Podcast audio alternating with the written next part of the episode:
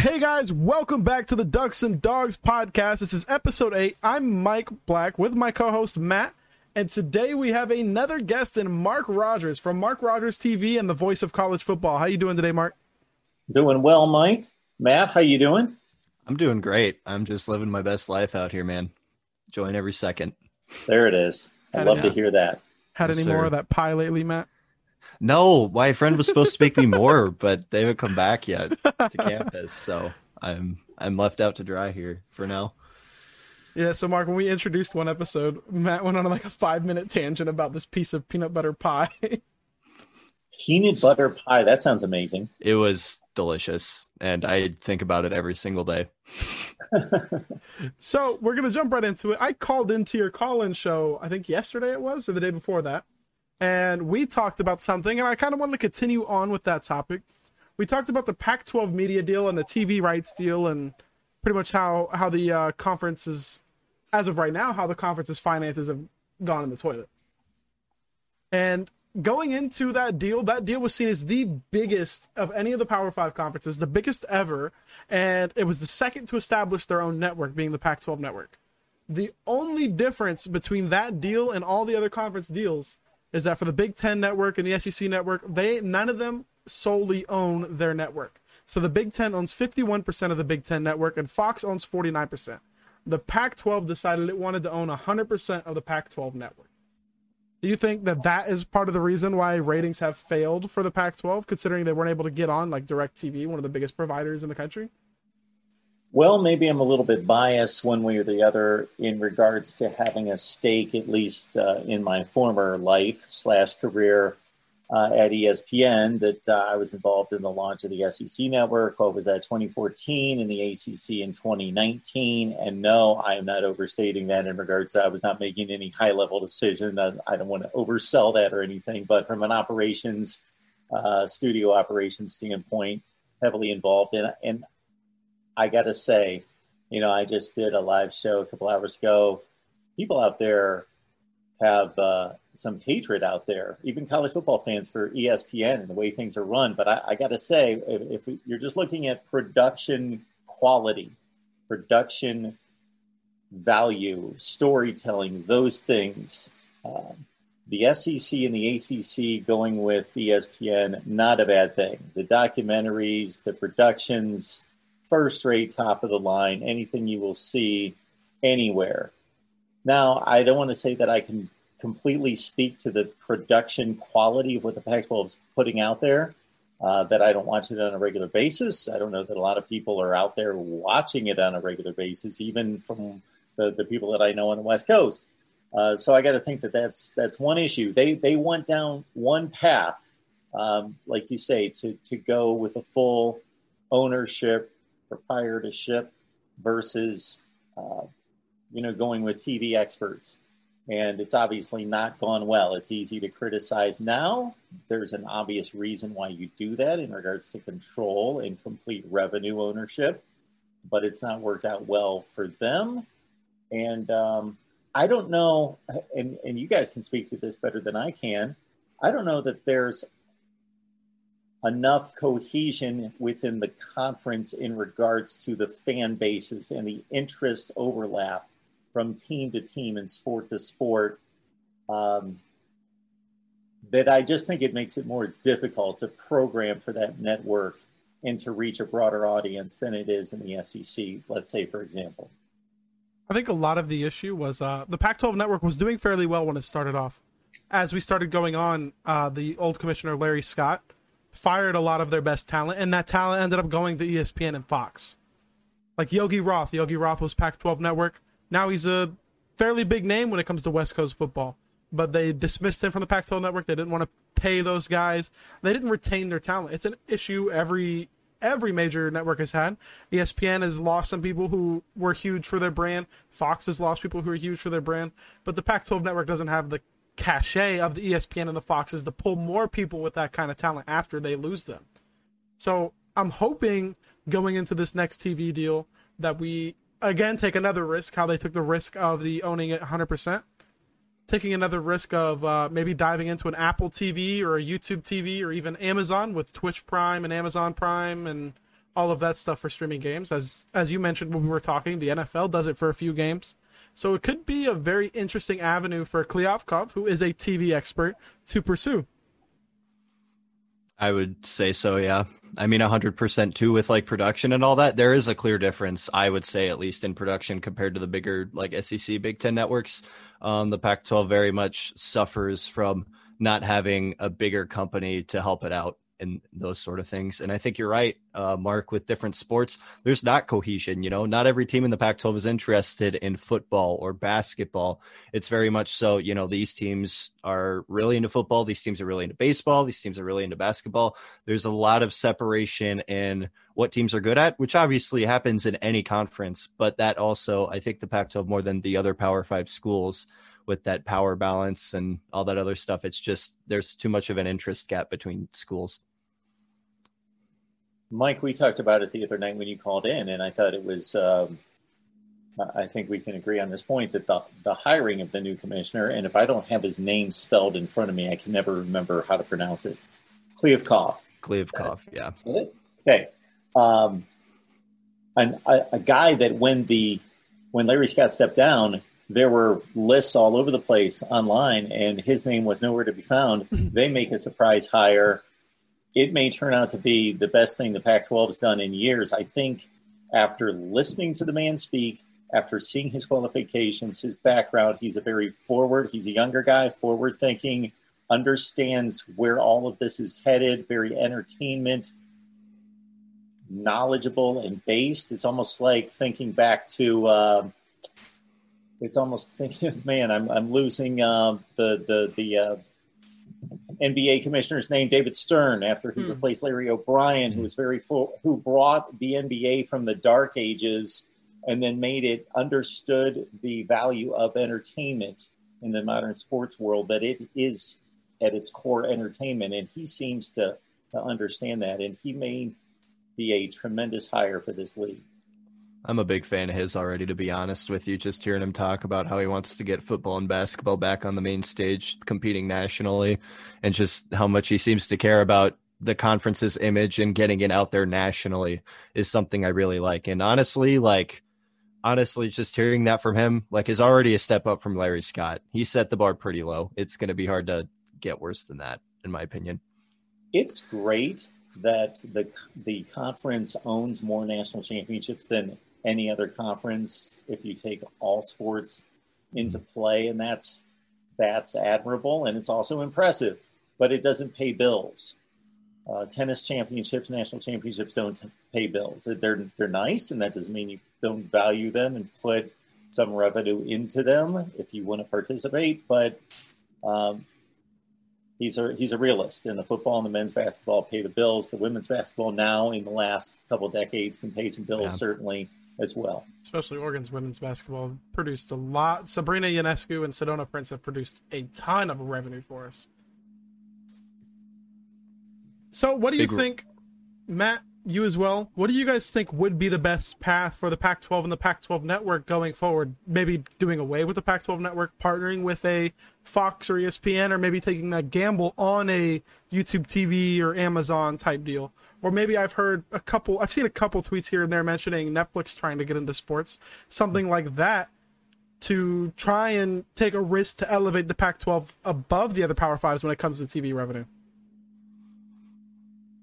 I think I would take the gamble. Now, now again, we don't know the particulars of how much money is going to be offered or available or what the agreement's going to look like. But all things being equal, I would go with where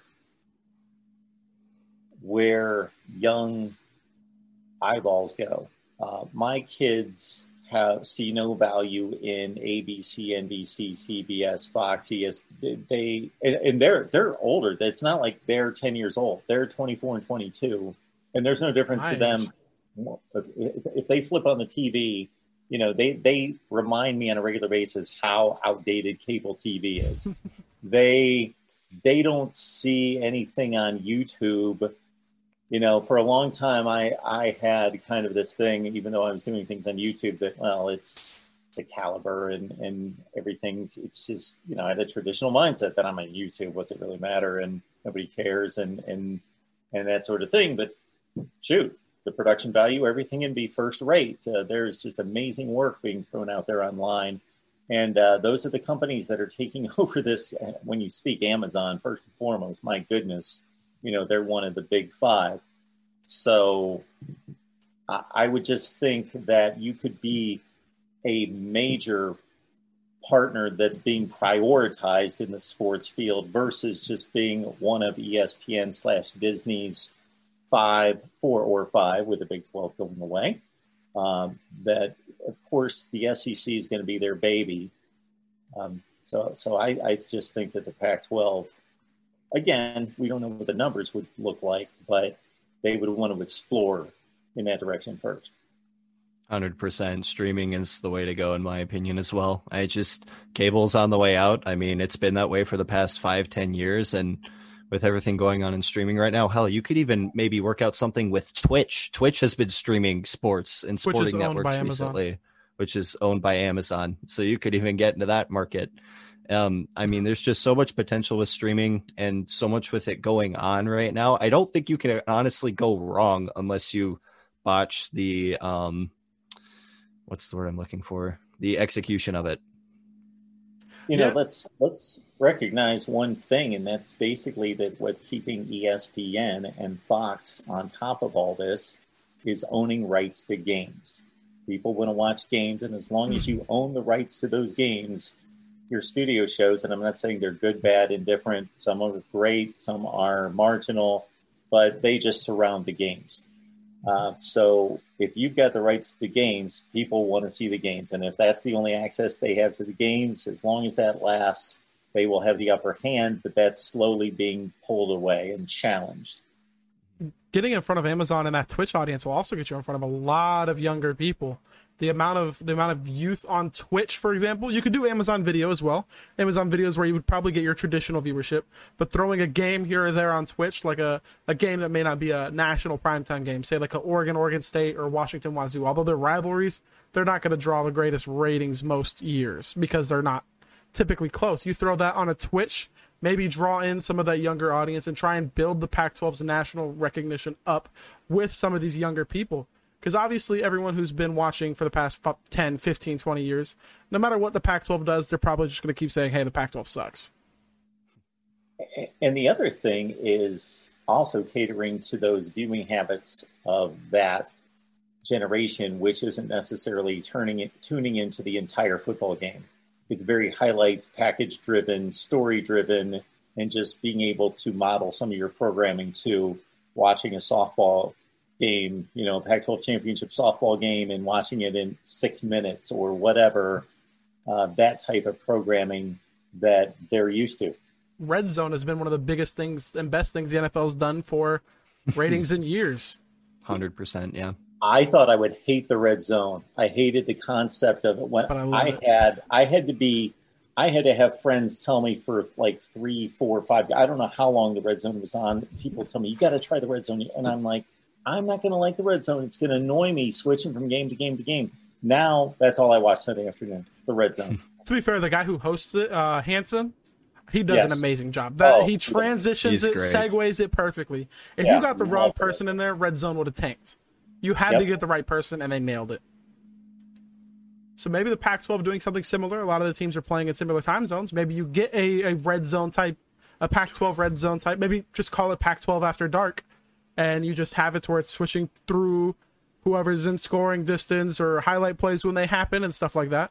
Would especially when you're on the Twitch or the younger younger audience platforms to try and draw in those those eyes and those new fans, whether they're in the state of Oregon or in the state of Washington, or they're all the way across the country, like myself and a lot of people.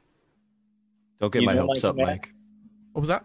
Just a thought here. I don't, I don't know how much research that the Pac-12 has done, and we touched on this, uh, I think, last time, Mike, in regards to there's an inherent issue with being on the West Coast and trying to broadcast and be relevant in the other parts of the country. So it's something that you acknowledge, you understand it's a problem, but you know you don't cry about it. Uh, you do something about it. And, and I don't know exactly what that is, but I know that it would probably require a lot of research, a lot of focus groups to understand people's viewing habits and what they would want.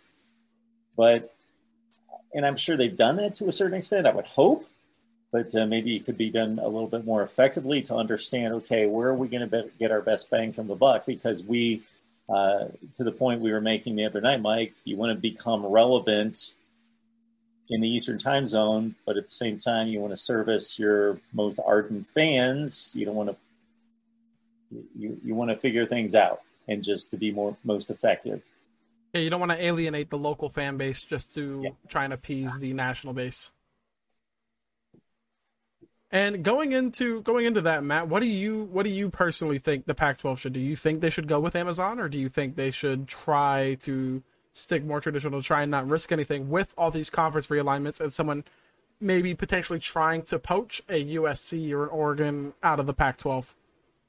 I think you have to take the step, and you really have to look at partnering with some kind of streaming service. I think it's the only way to go up because if you stay where you're at now and just kind of go with what you've been going with, it really that audience is so small. And like even the people on the West Coast, like they don't really like watching the Pac 12 network because of the production value, because it doesn't pro- provide a lot of extra content that you might see from those other bigger networks.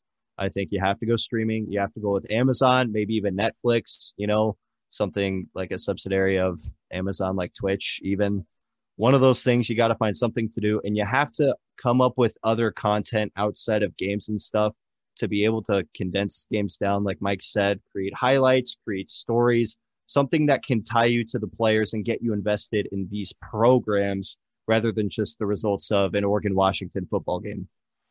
Stuff like Undisputed and First Take have been huge for sports as well. It draws eyes. A lot of people like the the loud personalities who who know a little bit about everything and could talk about every topic when it comes to the sports that they cover. And it's 100%. it's really huge for the future. Yeah. So, into the next topic, I wanted to talk about this is also something we touched on, Mark. How the Pac 12, I think, is in a much better place than national fans and even a lot of Pac 12 fans believe it is. Although the Pac 12 doesn't get nationally respected as it is, the only issue with that, as you and I have agreed on this many a times, Mark, is that the top tier teams haven't performed like they need to. If the top tier teams were winning these big games more often, say Oregon beat Auburn that year, say Washington won one of these New Year's Sixes they've played in, USC's winning another game against Notre Dame every other year or so, the the Pac-12 would be fine. The the teams five through twelve haven't been the issue. It's the teams one through three not living up to the expectation and being good enough to win the big games when it matters. That's about the only issue the Pac-12 has when it comes to respect on on the football level. Yeah. So for guys like the three of us that are really deep into it, really analyze the top to bottom, and can appreciate the okay. This is the Oregon State Purdue matchup. Who won that game? And include that in our analysis and our take on the Pac 12. That's one thing. But for Mr. Joe, college football fan that watches one or two games on Saturday, all they care about is the top. Um, so, man, if you go back to the Pete Carroll days, that's the last time that there was a Pac 12 team that was arguably the best program in the country. Okay. And, and they were for much of that time, or they were in that top three to four argument. Then Oregon to me was the last program under Chip Kelly in particular that was, let's say, although they didn't break through to win that game, where I thought they were as good as anybody in the country. It wouldn't have surprised me. Of course, they came within a field goal of winning the national championship in the last few seconds against Auburn in 2010. The last one that showed that they belonged in that kind of game. They, they would typically lose them, but that they belonged. They could stay on the same field and since then, you know, USC had the Sam Darnold year where they, they went on the run late and won the Rose Bowl, but against a decent Penn State team. There was, of course, the Oregon team that lost the national championship game. They kind of closed out their Chip Kelly era, even though Helfrich was uh, technically coaching that team in 2014. and I see some eye rolls and shaking of the head. And I think I've learned enough to, to understand from from what was going on that yeah, Helfrich pretty much just uh, got he was the Barry Switzer of the Jimmy Johnson days at, uh, with the Dallas Cowboys, playing that role. And then you had um, you know Washington makes the playoffs in 2016, weak schedule, they get in. uh, they lose as expected. So really, USC, the last one that I thought had a legitimate argument as we're the premier program in the country. Oregon, the last one that could show up at that final game and and give an effort and show that they belonged on the big stage. But since then, last seven, eight, nine years, there's not been that program, that team. Yeah, I still think that 2012 Oregon team was the best in the country, and a missed block cost us a, a title. In my opinion, D'Anthony Thomas celebrating a little early, misses a block, costs us a Stanford game, costs us a chance for the North, or cost us the North, which cost us a trip to the Natty. If we won the Pac-12 that year, we were undefeated. But because Stanford also had one loss and they beat us, they got the head-to-head, went to the Pac-12 championship, so we didn't get to go. So we basically lost consideration because we weren't even our conference champions and they were undefeated. Well, Alabama lost a game, but um, we were undefeated outside of that Stanford game, and then we just didn't get to go to the Pac-12 title because that Stanford game decided it. That was the team that beat Kansas State in the Fiesta Bowl, correct? Mm-hmm. Yeah, D'Anthony Thomas and Mariota on the same team was wonderful to watch. Yeah, they were good. Well, everybody else in the country would have rather seen Oregon play Alabama than Notre Dame. that was not close at all. Man, that, that that was that was the, probably the best Oregon team I've ever seen. So, diving into this next topic about how the Pac-12 is kind of nationally not seen as well as other conferences.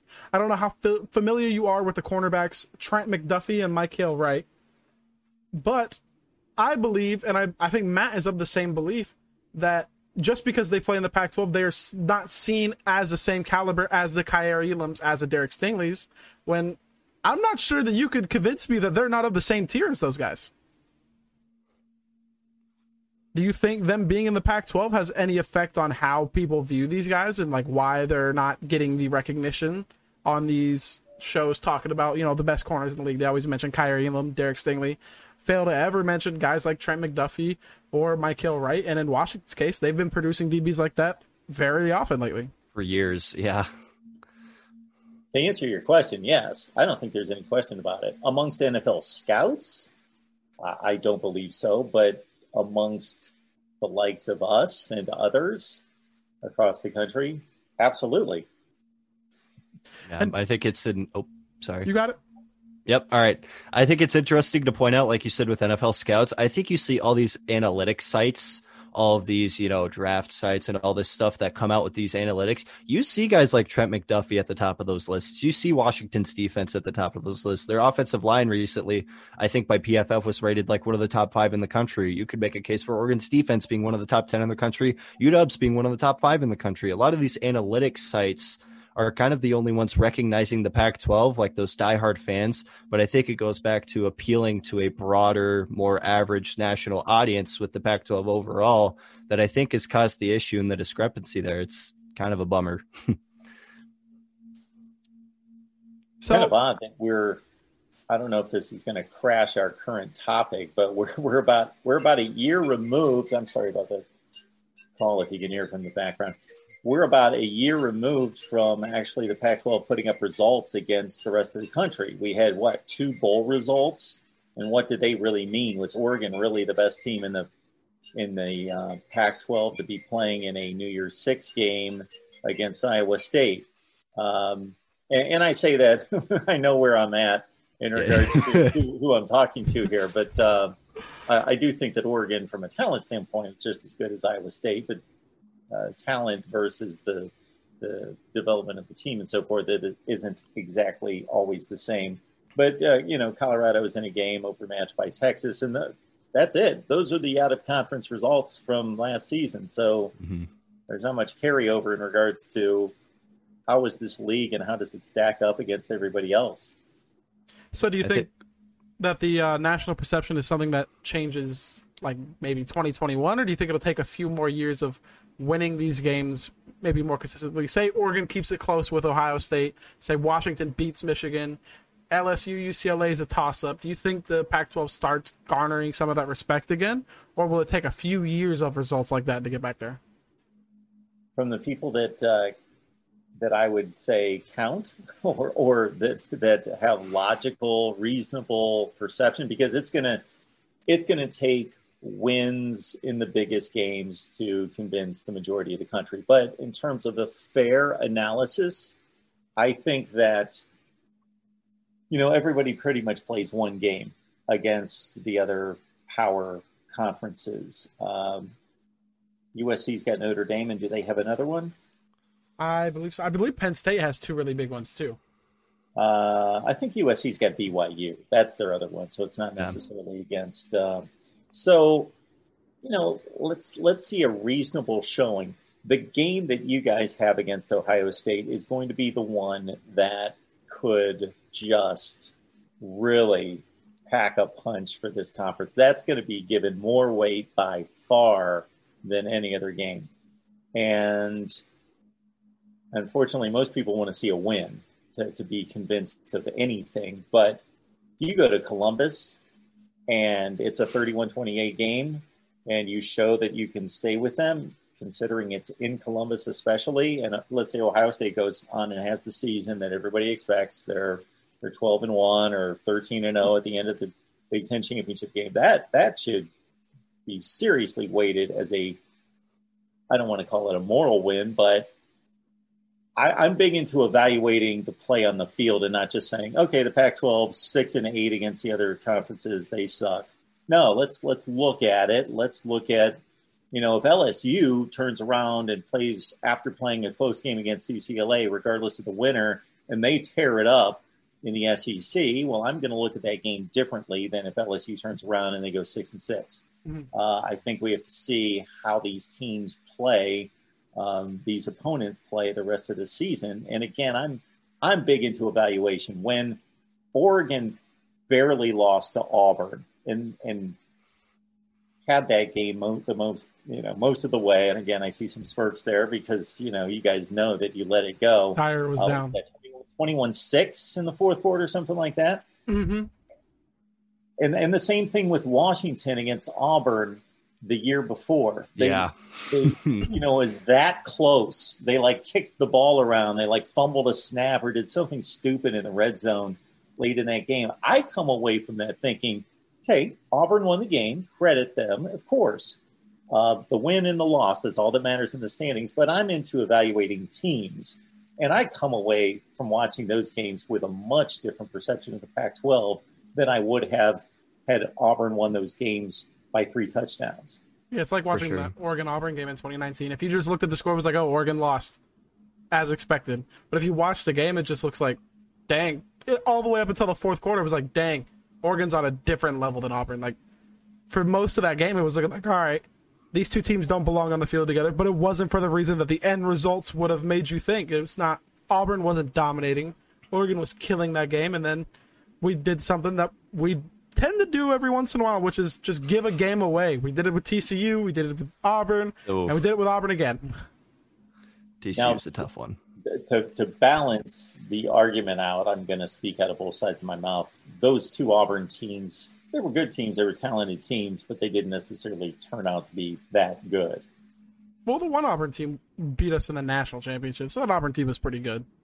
Well, no, no, no, no. I'm, t- I'm talking about the two teams that played Washington and oh, Oregon. Oh, oh, oh yeah. Oh, yeah.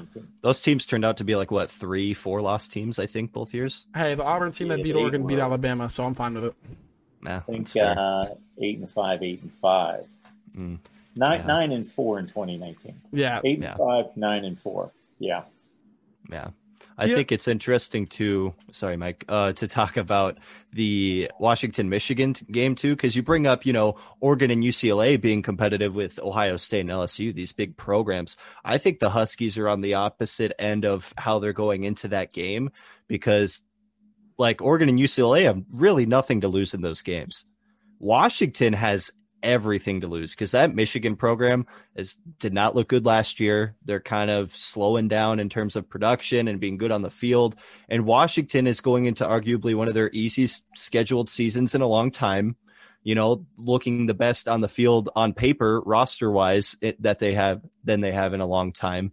I mean, they got a lot to prove. They got to go in there and win by a couple touchdowns if you can you know, comfortably say, yep, they're the team we expect them to be. They can compete nationally. I think anything close or losing that game just can derail the entire season for them. Yeah, I go into that game expecting Washington to win. Mm-hmm.